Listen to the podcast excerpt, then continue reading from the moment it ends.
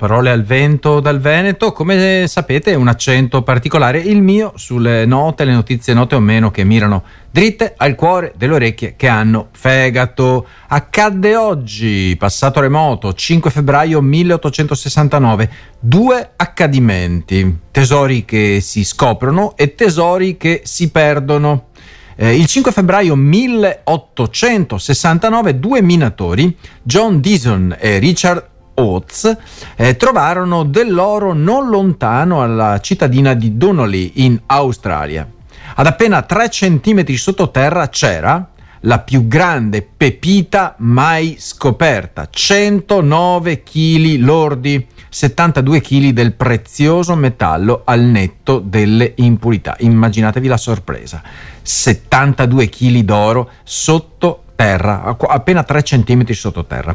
La chiamarono Welcome Stranger. All'epoca non esisteva nemmeno una bilancia abbastanza grande per pesarla e i due dunque la tagliarono in tre pezzi e la portarono alla banca più vicina che gliela pagò circa 9.000 sterline, un po' meno di mezzo milione di dollari odierni. Oggi ne varrebbe più di 4. 4 milioni di dollari. Il 5 febbraio 1958, quindi diversi anni dopo rispetto alla scoperta della pepita, un bombardiere B-47 dell'esercito degli Stati Uniti decollò dalla Florida con a bordo un singolo ordigno nucleare, Mark 15 da oltre 3 tonnellate. Sui cieli della Georgia l'aereo si scontrò con un caccia F-86, mamma mia. Per evitare il rischio che esplodesse durante l'atterraggio d'emergenza, la bomba fu gettata in mare davanti all'isola di Taibi, vicino a Savannah. Non esplose e non fu mai recuperata. Da una parte una pepita d'oro di 109 kg lordi è stata trovata, dall'altra parte si è persa una bomba eh, che non esplose e non fu mai ritrovata da diverse tonnellate. Ecco, questo è il resoconto dell'almanacco del 5 febbraio 1869 e 5 febbraio 1958. Ma noi siamo nel 2024 e quindi e poi ci occuperemo di welfare, che cos'è il welfare e storie di welfare agli sgoccioli, subito dopo. Eh. Ancora, ancora insieme, con parole al vento dal Veneto, una riflessione su una domanda. Che cos'è il welfare? Eh, se ne sente parecchio parlare, soprattutto in un periodo nel quale, malgrado proclami politici sbandierati a tutta randa, eh, il welfare sta perdendo pezzi e poi racconteremo tre storie di welfare agli sgoccioli. Innanzitutto definizione. Il welfare è un concetto, cari amici di RWS, che si riferisce al sistema di supporto sociale fornita da uno Stato o da altre istituzioni per garantire il benessere economico e sociale dei cittadini che fanno parte appunto di questa nazione. Questo può includere una varietà di servizi e benefici come assistenza sanitaria, sussidi di disoccupazione, pensioni, assistenza all'infanzia, servizi per l'educazione e molte altre cose. In Italia il concetto di welfare ha radici storiche profonde ma il sistema moderno di welfare ha iniziato a svilupparsi solo dopo la seconda guerra mondiale.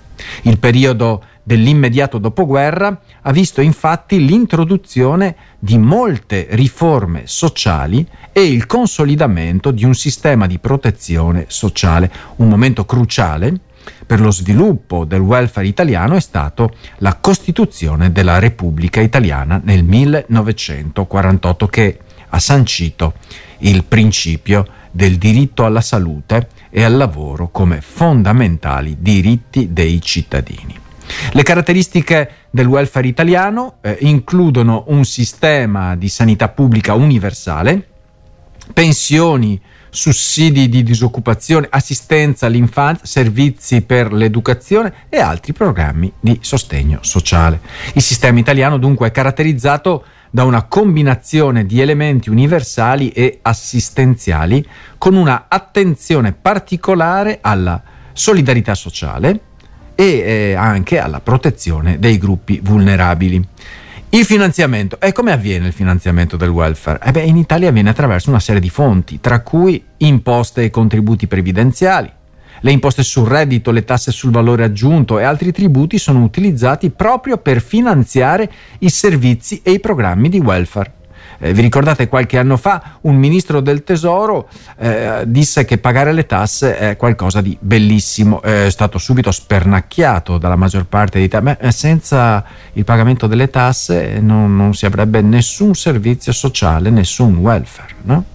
Ehm, e poi ecco, ci sono i fondi pubblici a finanziare tutti, tutto, qua, tutto ciò viene dai cittadini che per avere qualche cosa di gratis lo devono pagare prima, soprattutto coloro che sono più ricchi dovrebbero pagare di più anche per coloro che non se lo possono permettere. Avevo detto a proposito delle storie di welfare, welfare agli sgoccioli. Per Davide faccio 100 km ma tagliano l'assistenza. Rosaria Amato relaziona la storia di questa mamma, di questa famiglia. Davide ha imparato a nuotare prima ancora che a camminare, ha partecipato a molte gare, ha vinto anche una medaglia d'oro. Sarebbe bello accompagnarlo in piscina due volte la settimana come facevamo prima, ma con il mio lavoro riesco a farlo solo il sabato mattina. E il distretto sociosanitario di Locri, Calabria, ci ha tagliato i 2000 km di accompagnamento che fino a un paio di anni fa venivano assegnati alle persone con disabilità. Enzo D'Agostino è il padre di Davide, un giovane di 25 anni con la sindrome di Down. Davide racconta il papà, Enzo, ha tanti amici, tanti interessi, dalla musica allo sport, ma non può essere inserito nel mondo del lavoro perché non riesce a esprimersi e quindi, da quando due anni fa si è diplomato, non è facile per i genitori permettergli di seguire le attività ricreative e terapeutiche indispensabili per il suo benessere. È importante, dice, che lui faccia sport regolarmente, il nuoto è uno sport completo. Ma Sant'Ilario dello Ionio, dove viviamo noi, è un paese piccolo, non ci sono strutture, la piscina a Siderno, che sarebbe più vicina, è chiusa e così devo arrivare fino a Reggio Calabria. Sono 100 km, devo partire alle 8 e mezza per arrivare alle 10 e un quarto. L'unico sostegno pubblico è l'assegno di accompagnamento poco più di 500 euro. Davide riesce ad avere una vita ricca solo grazie all'impegno dei suoi genitori e delle associazioni di volontariato, in primo luogo l'Auser per le attività sociali e ricreative e Andromeda per quelle sportive.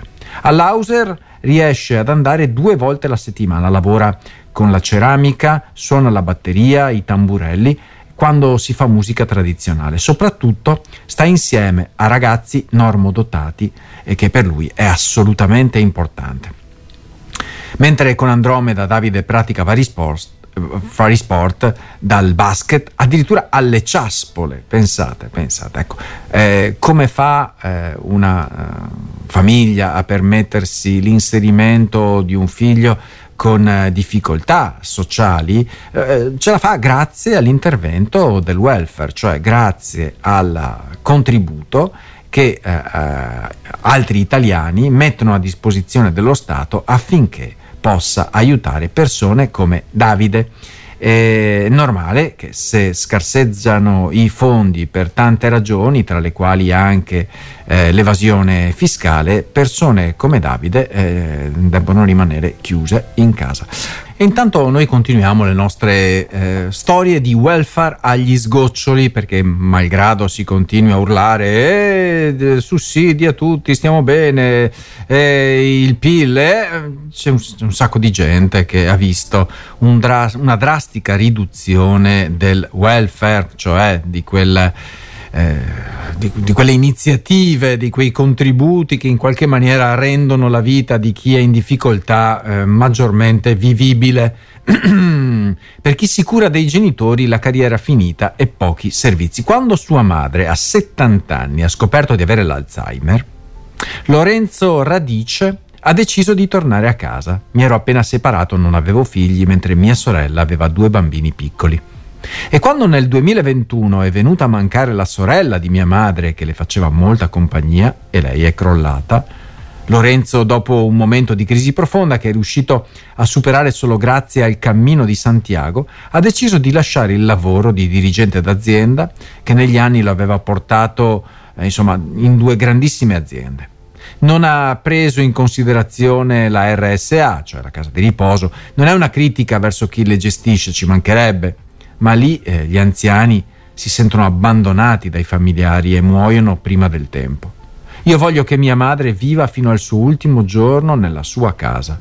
E per garantirlo sarebbe stato necessario una robusta assistenza pubblica domiciliare. Una badante non basta.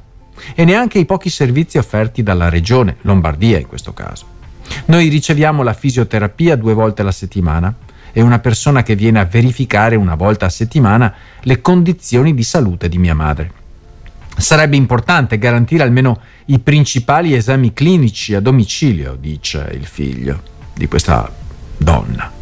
Se per lo Stato è troppo oneroso farsi carico di un sostegno economico che faccia fronte a tutte le esigenze di un anziano non autosufficiente, almeno dovrebbe garantire ai caregiver il proseguimento della contribuzione quando ho lasciato il lavoro o anche interrotto i versamenti per quasi cinque anni, lamenta Lorenzo, che però dopo è riuscito ad avviare un'altra attività che nasce da una passione di lunga data. Ho cominciato a insegnare scherma. All'inizio solo una sera a settimana ai ragazzi in carrozzina. Poi con altre persone ho aperto l'Accademia Scherma di Milano e abbiamo atleti normodotati, ma anche ciechi o in carrozzina. Insegniamo a tutti senza discriminazioni o pregiudizi. Guadagno un quinto, certo, di quello che guadagnavo prima, ma riesco così anche a occuparmi di mia madre. Il welfare in uno Stato, in un'organizzazione, serve proprio per andare incontro ai più deboli. Eh, un'altra, un'altra, storia di eh, welfare agli sgoccioli, è questa il, il, il, il clima della, della, giornata, di, il mood, ecco stavo cercando il mood della giornata di oggi. Senza assegno non ho neppure i soldi sufficienti per l'autobus. Claudia Brunetto relaziona la vita di Daniela Samperi, disoccupata di 46 anni, che si è fermata una settimana fa quando ha scoperto che la sua domanda per il nuovo assegno di inclusione è stata respinta spinta. Per lei, che da due anni ha perso tutto, ha transitato nei dormitori per i senza tetto e adesso condivide una casa grazie alla quota di affitto pagato dall'amministrazione comunale. Significa mettere parola fine anche a una prospettiva di sopravvivenza, non poter contare sui 500 euro che fino allo scorso dicembre le arrivavano con il reddito di cittadinanza e che sperava di continuare ad avere con il nuovo sussidio dello Stato. Mi è crollato il mondo addosso dice Samperi. La mia situazione rispetto a quando avevo diritto al reddito di cittadinanza non è cambiata per nulla. Eh? Quando ho capito che non avevano accettato la mia domanda per il nuovo assegno, non potevo credere ai miei occhi. Samperi combatte con la fibromialgia e con una patologia cardiaca. Per mangiare mi arrangio, racconta. Anche 20 grammi di pasta o di riso al giorno me li faccio bastare, ma quello che mi preoccupa di più è l'acquisto dei farmaci per la circolazione cardiaca non tutti sono sotto esenzione. E non ho neppure i soldi per l'abbonamento ai mezzi pubblici e sono costretta a camminare a piedi, cosa che non potrei fare nelle mie condizioni di salute.